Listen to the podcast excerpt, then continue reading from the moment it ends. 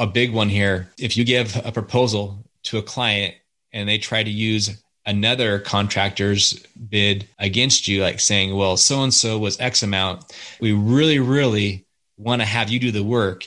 If you can meet this number, the job is yours. That one right there, too, is like, please, please, please, if you are faced with that, that is just a trap.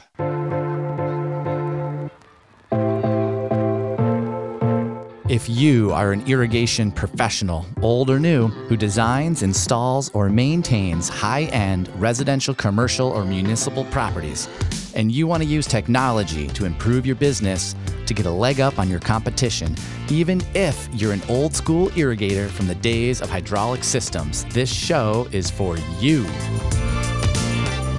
Welcome back, my friends, to another episode of the Sprinkler Nerd Show. I'm your host, Andy Humphrey, and this is episode 46. And I'm excited to have our special guest today, Steve Dale, who is the author of The Profitable Contractor How to Attract Better Clients, Make More Money, and Create the Contracting Business You Really Want.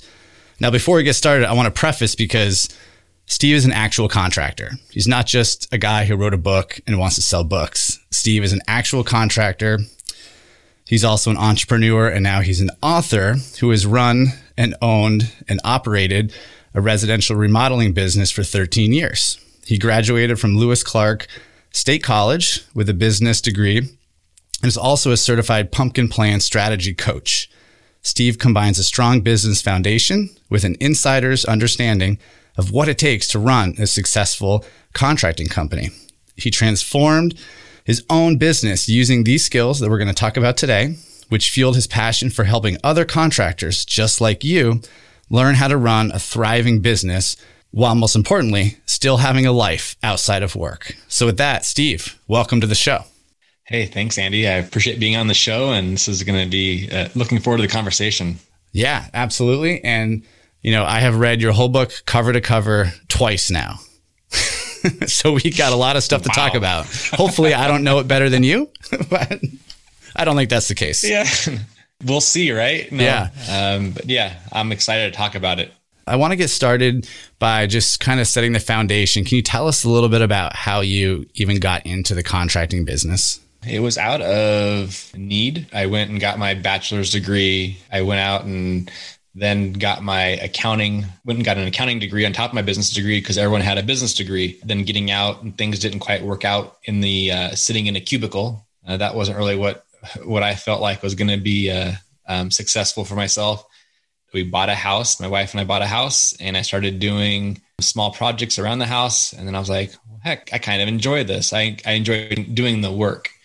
And i started doing work, jobs for friends and family and then it just evolved into a contracting business. I didn't have any experience in the contracting field before I I set out on this journey and I guess that was just part of the entrepreneur in me is just finding a way to make it work. It's kind of how I, I got into it. I wasn't raised up in an entrepreneur family.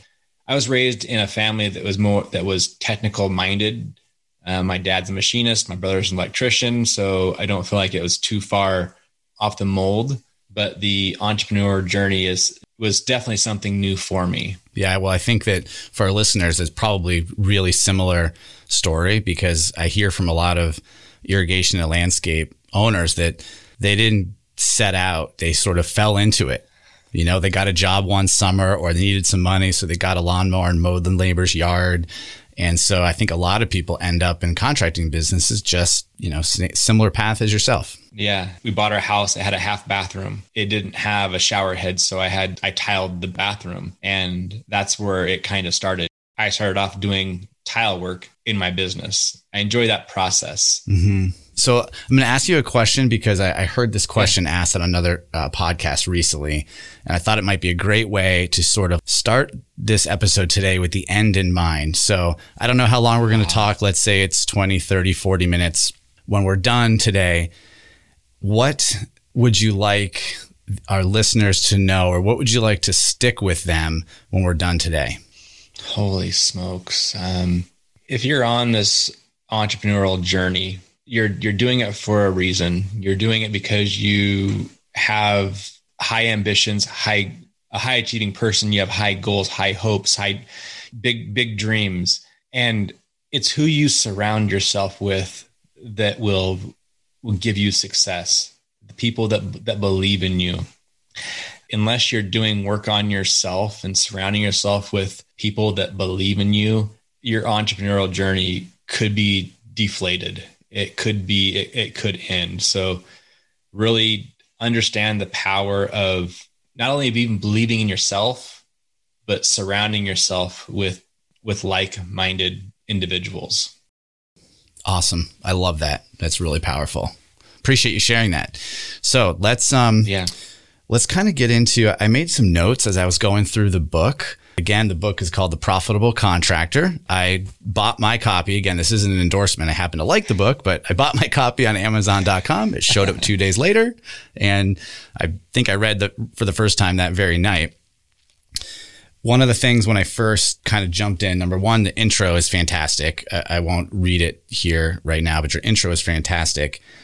And then you know, the sort of the first thing that resonated with me was a statement that you made, and, and I'll read this. Uh, you said, Your business model is screwing you. You just don't know it yet. Can you talk to us about that? Yeah. Human nature is to follow suit, it is to model what others are doing. And so often, if we're not aware of our surroundings, of what we're doing, we're modeling businesses, we're modeling relationships, we're modeling a lot of things in our life, even health that are are can be damaging to ourselves. Everyone talks about, you know, your your mindset. A lot of work goes into that. I think the biggest thing is being aware of where you're at and where you want to go. In saying that, so many times what I found out is that the customers that I was allowing into my business were customers that they were not a good a good fit. They were they were good people, most of them. Some of them I allowed, and they were kind of were, were, definitely were definitely turds, but they did not understand, or I shouldn't say I allowed it in, but they're not a good fit for our business. Those customers, if we allow those crappy customers in there, and if there's customers that are not, they don't extend grace if something happens um, that is out of your control, if they think that you're you're charging a certain amount and like you're trying to take them to the cleaner, that model is screwing you because you cannot become sustainable unless you run profitably. Mm-hmm. Yeah. Hence the and, name of your book, right? Profitable Contractor. Yes. Yeah, and there's so many layers into that. We take advice. I, ca- I like to call it the, the contractor buddy advice. You don't want to be taking advice from your contractor buddies because more often than not, you're probably going to replicate things that they're doing.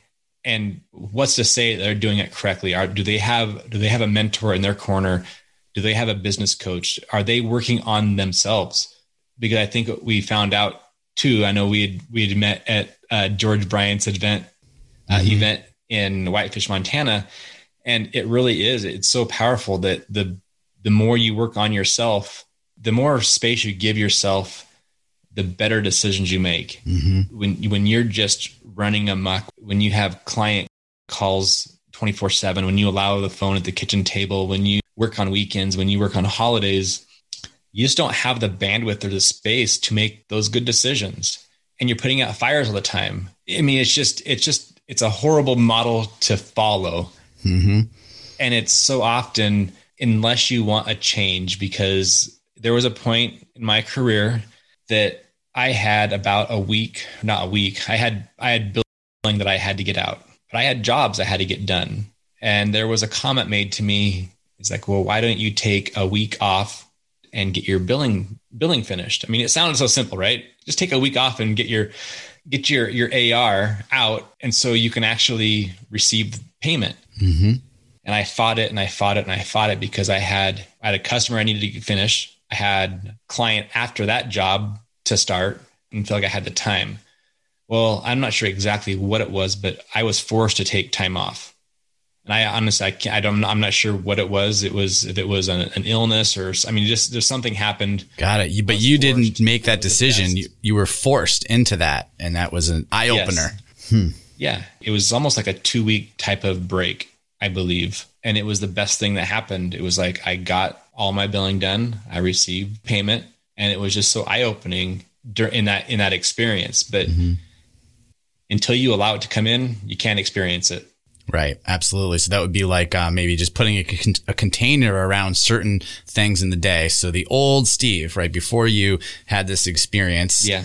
Tell me what would happen if you're if it was Friday night, it's eight thirty, you're watching a movie with your family, and your customer calls you. What did you do? Oh gosh, I'd answer the stinking phone. I'd be like, "Oh my gosh, it must be something important. I need to answer this call." And so eh, there, I mean, there was countless times about that. I've even fallen off the map here in the recent years a Saturday morning answering a call from what I thought was a, you know, a air quotes, a, you know, so-called friend only to know it was some sort of a business agenda. And it's like, oh crap.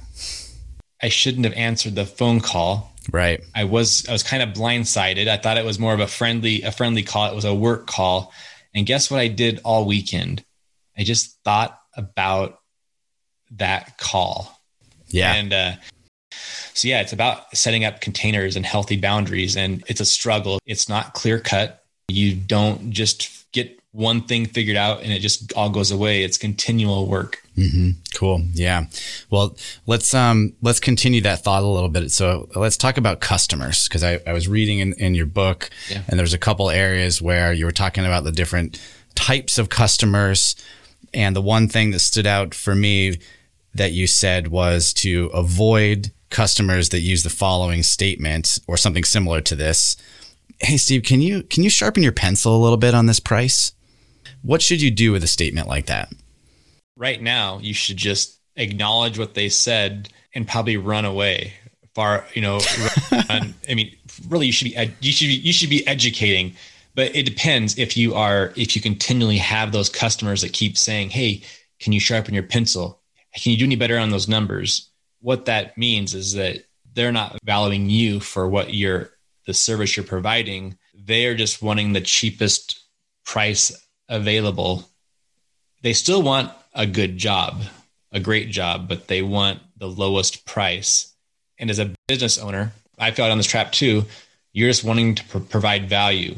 But when you sharpen your pencil, you can't provide value. That's how we get in the trap of, of getting overscheduled because we have to keep those jobs rolling to bring the revenue in to actually keep afloat and we get in that cycle and we when we sharpen too many pencils we take away all of our profit margin in order to, order to survive and keep our lifestyle up and the revenue in our business we just it's just that it's that cycle it's that current cycle of serving one customer to the next to the next to the next working you know 12 14 16 hour days weekends because you have to catch up on the weekends because when you sharpen so many pencils, got to keep working.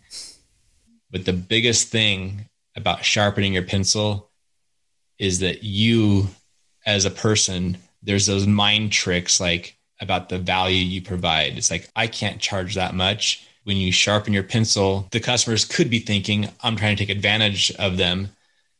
But really, you're just trying to run your business so you can actually show up for them Right. Show up for your family, show up for yourself. I mean, there's just so many. Right. If, if they don't like the price, they should just hire the other guy if there's another bid, right? I mean, yeah, it's that's you get to you get to decide the value of your business. The customer doesn't get to decide the value of your business. Hopefully, they're in agreement or an alignment. Yeah. But if they're not, then that's okay. That's just when you decide that those type of clients are not part of your business model. Yeah. So maybe we should uh, right here, kind of, uh, since we're talking about a sharpening a pencil, we haven't talked yet about like how to price jobs and, and such. But what does it mean to you to be a profitable contractor? What does that expression really even mean? Having self worth, having a different mindset of what you actually of what you want in life and in your business for your family. I mean, it goes way more than just running a generating so much revenue in your business because really revenue does not equal profit. And so, really, are you sure? You can be. Are you sure about that? I, I asked my contractor buddies, and I, they tell me it's volume, man. It's a volume game. uh, volume volume might work for for Walmart, but for a, a contracting company, a, you know, a, a small to mid-size contracting company, that's pretty difficult to compete on volume. And, and when you were, the, um, well, you are practicing, but when you were really in the depths of your contracting business, how did you know when you put together both an estimate and a proposal that it was going to be what you thought was a potentially profitable project? So I'd have my clients first when they would contact me. Uh, it would be a phone call, and we'd just kind of briefly, briefly discuss the project. I'd have them have to follow just a simple simple framework. I thought I'd request photos for the from the project just so I could get a brief overview of what it is. We'd discuss kind of what their what their I call a spending plan. A budget seems to me it's like a loosely used term and I don't like the term budget because everyone says, "Oh, it's not within my budget. It's not within my budget." Well, what's your spending plan for the project?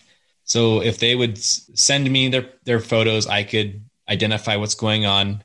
The next step normally would be an on-site consultation, and I would charge, and I still do charge for those consultations. Yeah, you know, I made I made a note about that because I, I would like to for you to talk more about charging for proposals. Yeah, and I I'd say I I learned that from my first business coach huge, huge game changer. To sell them on the consultation, but to educate them, it's hard I mean to say if I knew exactly right off the bat if they were going to be a good fit. Normally, you're going to go through if they're willing to pay for a consultation fee at first. Normally, you, uh, when you educate them and explain the process, you can gather a lot if they're like if they kind of if they back up or if they or if they lean in. If you you make the on-site consultation and you look at the project and the next step is the proposal where you're you're coming up with some hard figured numbers and a lot of times that's that takes time as a contractor to come up with those numbers. Absolutely because you're sort of you're advising them at that point. Here's what you steve dale recommend in your professional opinion. This is your advice and that should not why should that be free? No correct. It's not an estimate. I mean, if everyone talks about free estimates, well, that is an, an estimate is a professionally educated guess based on your your past experiences, your past professional experiences. You can kind of give a good a good range in a project, but there's so many variables outside of an estimate that need to be addressed. And so when you start doing that that proposal work, that's part of the planning work, like that pre-planning work. And you should be working for clients based on a relationship not based off of price because if you base it your relationship off of a off of price there could be some bad things that happen along the way Right, that's true. You want to be be building trust and rapport with your client. So when that bad situation comes up, you can work as trust and relationship to figure it out. Yes, and a lot of times what I found is if you price your jobs correctly, you're able to show up you're able to give them a better customer experience, a, a journey. That's great. What are some customer uh, red flags that stick out to you? You know, if you meet a customer oh. for the first time, what are red flags you should be aware of? I've, I've, oh my gosh. how long is this? Yeah. How, how just give me your this? top. How about your yeah. best one? What's the number one red flag? Um, the why don't you sharpen your, your customer, your pencil customer is that's up there.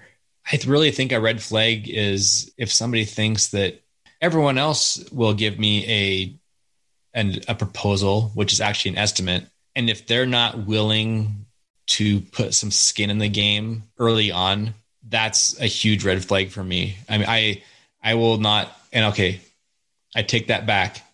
In the past, I have turned my cheek the other way because I I tried to I was trying to add value or I was trying to address prospect in a way like they're going through a hard time. I, I learned that this process works because when you turn your when you turn your cheek the other way and try to give somebody the benefit of the doubt, it can it just bites you in the butt.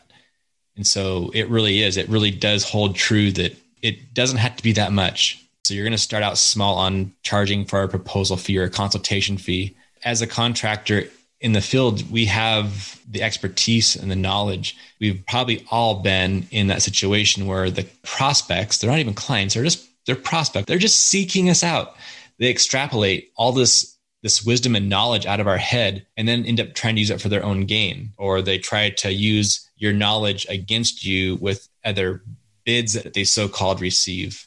A big one here if you give a proposal to a client and they try to use another contractor's bid against you like saying well so and so was x amount. We really really want to have you do the work. If you can meet this number the job is yours that one right there too is like please please please if you are faced with that that is just a trap. We know as as being in the field it's tough work. If we allow clients to dictate our business then we're not really even running our own business where our, our clients are running it for us. And that's just a totally bizarre way of thinking. And right. And and that um kind of touches on perhaps one of my other notes here that you talk about business owner versus job owner. Is that relatable to that statement that you just made about the customers running the business instead of the business owner? Well, I think uh, business owner versus job owner really talks about you know the, the business owner being the bottleneck of the company, trying to do everything. They're uh, receiving the phone calls, they're doing the work, they're doing the, the billing. They're from sun up to sundown. They're involved in the process 100% or a very large portion of that. That's more of just a job. There's no way to scale. Everything is running through your own head. If you don't, if you get sick, if you don't show up for the for the job that day, the work doesn't get done. Mm-hmm. So having that way of thinking of really understanding how you create those systems to be able to pull yourself out of the business. I, I think some people have a hard understanding of well, if I don't show up on the job, they're going to think that not think as highly of, about myself. The employees won't think as highly. Well, in order for your business to act to be sustainable, you have to be the one that is is making those those tough business decisions. And if you're on site all the time doing the work, who's out there recruiting new work for you? Who's out there recruiting new hires? That's a that's a big one too on on employees. Is like everyone has is having an employee problem, which I mean, it's a huge problem. But if you're just hiring based off of your need, you know, somebody off the street that is looking for a job, those are not the people you want to have hiring that you hire in your business. But you have to give yourself space so you can make those those right decisions. Reminds me of the expression, you know, you need to work on your business, not in your business. And there's a yeah. transition for everything. So of course, if you're stepping out on your own, you may actually wear every hat and do everything until there's some kind of a, a bottleneck, a breaking point, and hopefully there's enough revenue at that point where you go, you know what, I'm doing everything. It's time for me to hire one. And you start delegating and releasing some of that. And if you keep doing it, you'll grow and eventually maybe you'll be continuing to work on the business, not in the business. And everyone has a comfort level of that. And what I appreciate that you said is sometimes they feel like they can't because maybe somebody told them back in their days, the owner must be here. The owner must be doing the tile work. If you're a tile guy, that's the job of the owner is to be the best tile guy. And that is true if you want to own your job, but not if you want to own your business, right? Yeah, it's a huge mindset shift. It's my it's a you, you have to you have to think bigger, think differently. And if your team members are if that's a concern of theirs and you you know communicate clearly how you show up for them and how they show up for you in your business it's a reciprocating type of relationship if they're not willing to understand that um, you might look in a little bit deeper they may not be a good fit for your company yeah either Totally. Um, totally. So, guy, in the middle of, of your book, Steve, you've got, I don't know how many myths. There's maybe, I don't know, five or 10 myths. And uh, of course, we don't have time to go over all of them. We could yeah. hit this another time. But that, what, what we were just talking about there, you do have for myth number six, you say, Will you get ahead by working more hours? Or, sorry, you will get ahead by working more hours. That, that's the myth. yeah. And I think that really hits home too about giving yourself space. You know, it's the whole that high five mentality that I think we've all all received from our, our close one, our, our family, our, our friends. You know, you're working on the weekends, like, oh, you're working on a Saturday? That's great. You must be doing really, really well. So so I mean, true. It's like what the hell? And you get and they actually will, they will give you congratulations and high fives. And that then boosts our self-esteem up thinking like, oh wow, I'm being acknowledged for for working these longer hours and I must be on the right path. Well, it's just a path of destruction because what type of life do you want to live? I mean, if you I guess if if you want to live the life of working an exorbitant amount of hours, then I guess go right ahead. But I think most business owners get into business so they can have more freedom in their lives and be able to provide their family with things that are not possible maybe by working for a for a company. Absolutely. Um, and, th- and then if you work all those hours and maybe you're making more money so maybe you buy that boat but then where's your time? You can't go on the boat. You can't be with your family.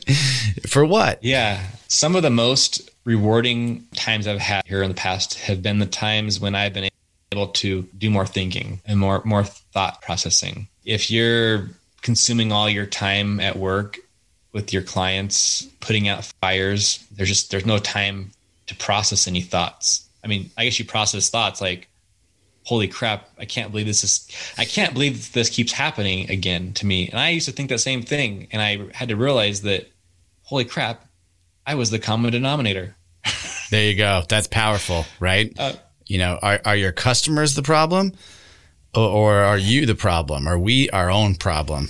Yeah, we like to blame others and we're just like, I can't believe this is happening again. And this is, but yeah, when you take a step back, normally we, we have allowed those situations to keep happening again and again. And, you know, when you're pricing your work when you're not pricing your work properly you're attracting those type of clients when i started pricing my work where it needed to be it was just a weird thing. I started attracting people that actually would were willing to pay those prices. And then I started being home more frequently. I was more aware of ending my day at a certain time, like, you know, 3 34 o'clock. It's like, okay, you know what? We got to start wrapping things up, cleaning up. The weekends, I would work a Saturday sometimes if, you know, there, we all have those jobs that sometimes, you know what, there's a deadline and, and it needs to happen. But that was very, very rare. And I started putting up those containers to where I just wouldn't do it. But you have to take, you have to start somewhere. Mm-hmm. That's the big thing too. Don't try to bite everything off at once. I mean, you got to eat the elephant one, you know, one bite at a time. You don't don't go fire all your clients all at once either. That's not, not that's not what I'm saying. But if you if you work on that bottom 20% and start getting rid of those those customers that just that you just despise working for, the squeaky wheel clients, we spend so much time focusing on our squeaky wheel clients because they're the ones that bark the most. And then we have our our great clients over here on the side that are very forgiving, but yet we forget about them.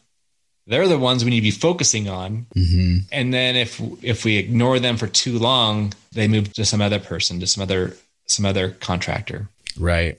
Right let's see today's episode is not going to be was not designed to be about how to be how to bid profitably and it's not an accounting episode or anything like that.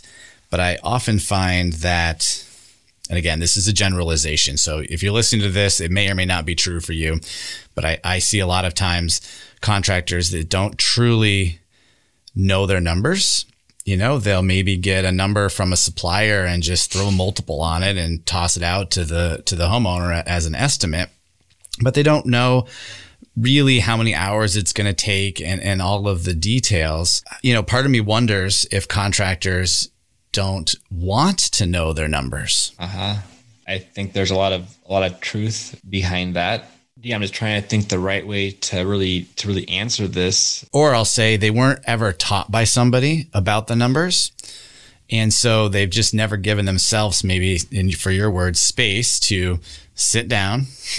Nothing else is going on. Understand what the project's going to entail. Understand the the labor hours associated with the items that they're using on the project. Understand the markups, the overhead, just really dial it in because at the end of the day, if they can get a number from a supplier, they mark it up X percent, they get the job, they do it, cash is flowing. Mm-hmm. it may or may not be profitable, but if they're never taking the space to look at it, then there's just money. Whether it's positive or negative, they'll maybe look at their bank account, there's money in it, not knowing that there's, you know, some invoice out there that is going to wipe that bank account out, but then there's another job coming in that's going to fill it back up. And there's just this cycle of not taking the time to look at the numbers to be making those decisions.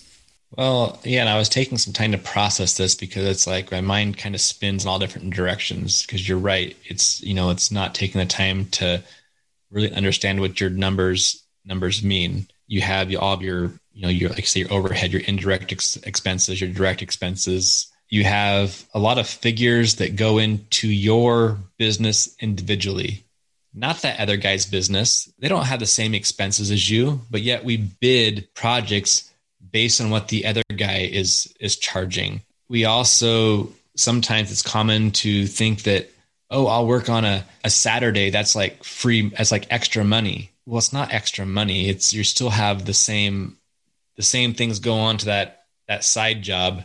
Sometimes we view like weekend jobs or or jobs after hours, like evening jobs like as side jobs, like extra extra money. But hmm. you know, and, and I say that because I I come into contact with that with some of my friends that are contractors. I don't know where that thinking comes from, but it's not the right hmm. on the right path. And I don't know exactly what the the correct answer is, but when you're bidding jobs, when that whole industry standard, whoever made that industry standard, I don't know, but we're told you know 10 15 20% you can't you can't mark anything up more than that there's just no there's no profit margin in that you're you're almost working you're working backwards mm-hmm. and you're right when you take a product sheet a, a bid sheet from a supplier and just mark it up you're just missing the mark you're not taking yeah, the time absolutely. to really address what it takes to get that job done and then we can like i say there's so many ways you know working in your sweet spot in your business you know being efficient effective knowing your numbers because the the tighter containers you have in your business, the when you're working your sweet spot, the better that you know what your numbers are in your business, so you can be more effective. You can be more confident about what those jobs are going to cost the clients. And when you're more effective and more efficient, you become more profitable. If you need to be more, if you need to be more competitive on pricing for jobs, if you're working your sweet spot, you can be more competitive. You can, I mean, there's just so many things you can that you can do if you know your numbers correctly. And working in your sweet spot in your business is a, a way that will allow you to know your numbers. Because if you're doing everything, like say, we have topics we could talk on for many, many you know episodes. But if you're doing um, a deck and a bathroom and windows, and um, you think you're gonna try some some landscaping, or you're gonna do, I mean if you're just trying a jack of all trades, yeah, there's a reason. Yeah, you you physically that's almost impossible to know the numbers in all of those in all those fields and all those projects. And yeah, for sure. You might not you're probably not going to be working within your strengths.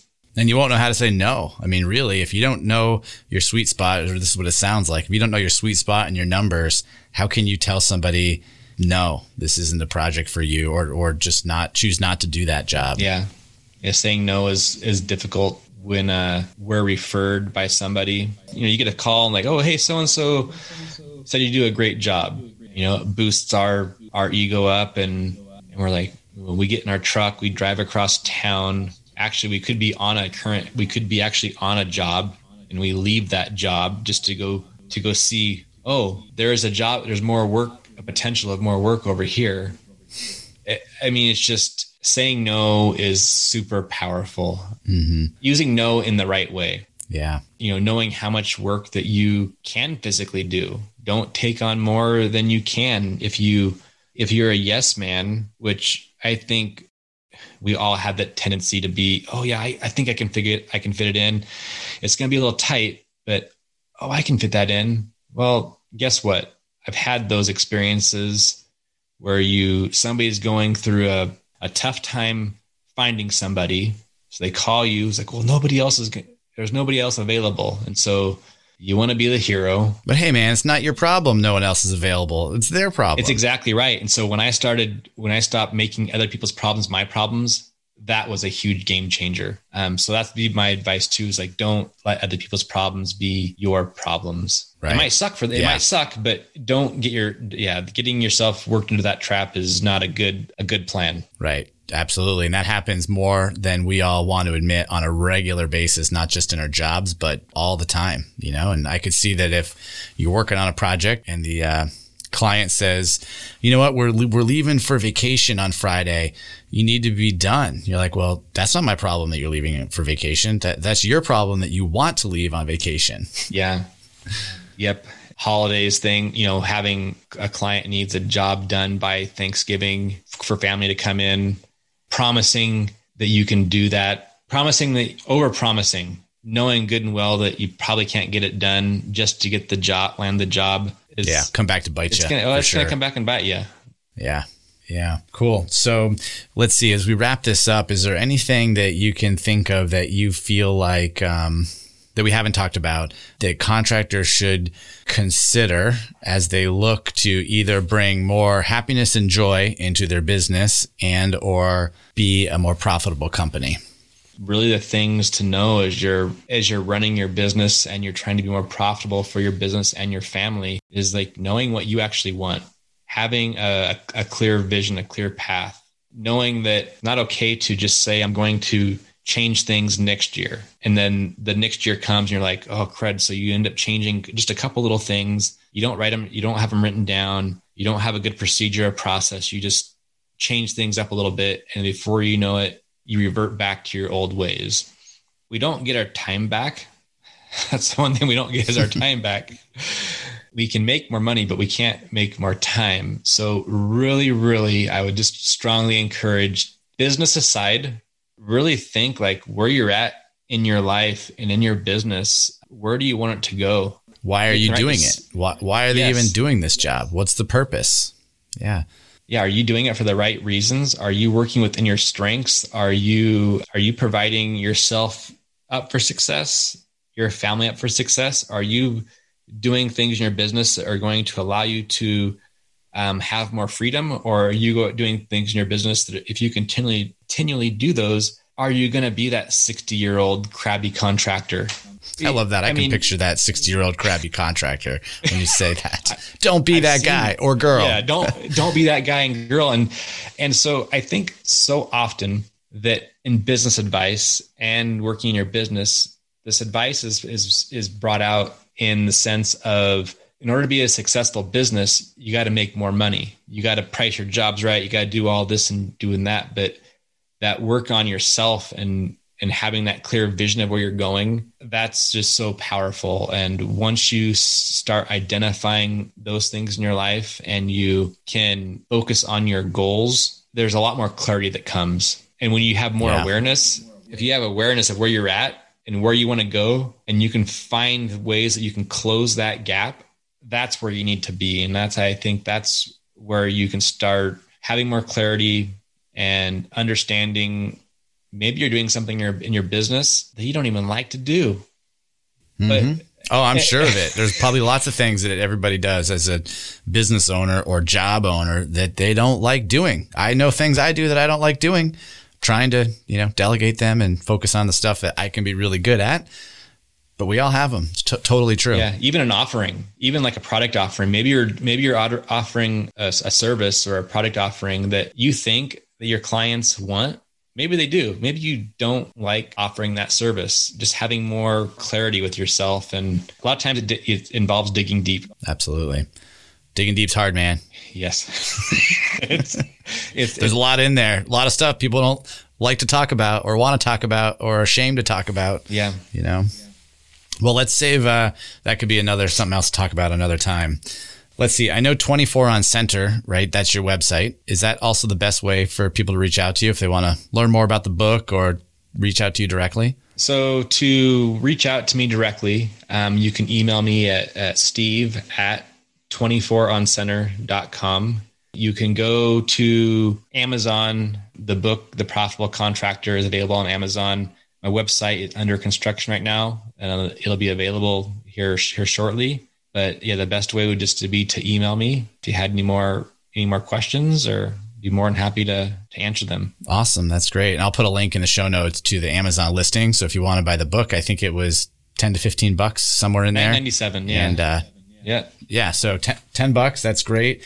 And I don't want this to sound the wrong way. It's a quick read, but in a good way because it's called The Profitable Contractor, but that does not mean it's a book about numbers. I would say it's more of a book about mindset and other soft skills that will enable you to open doors to become a profitable contractor. And so, for that reason, it's actually a really good, enjoyable read that I think would resonate with contractors of all types, including landscape irrigation contractors. Oh, thank you, Andy. It's yeah, appreciate having you. Appreciate this discussion, Steve. And uh, it was great meeting you. And uh, look forward to seeing what comes next with the profitable contractor. Yeah, awesome. Hey, thank you so much.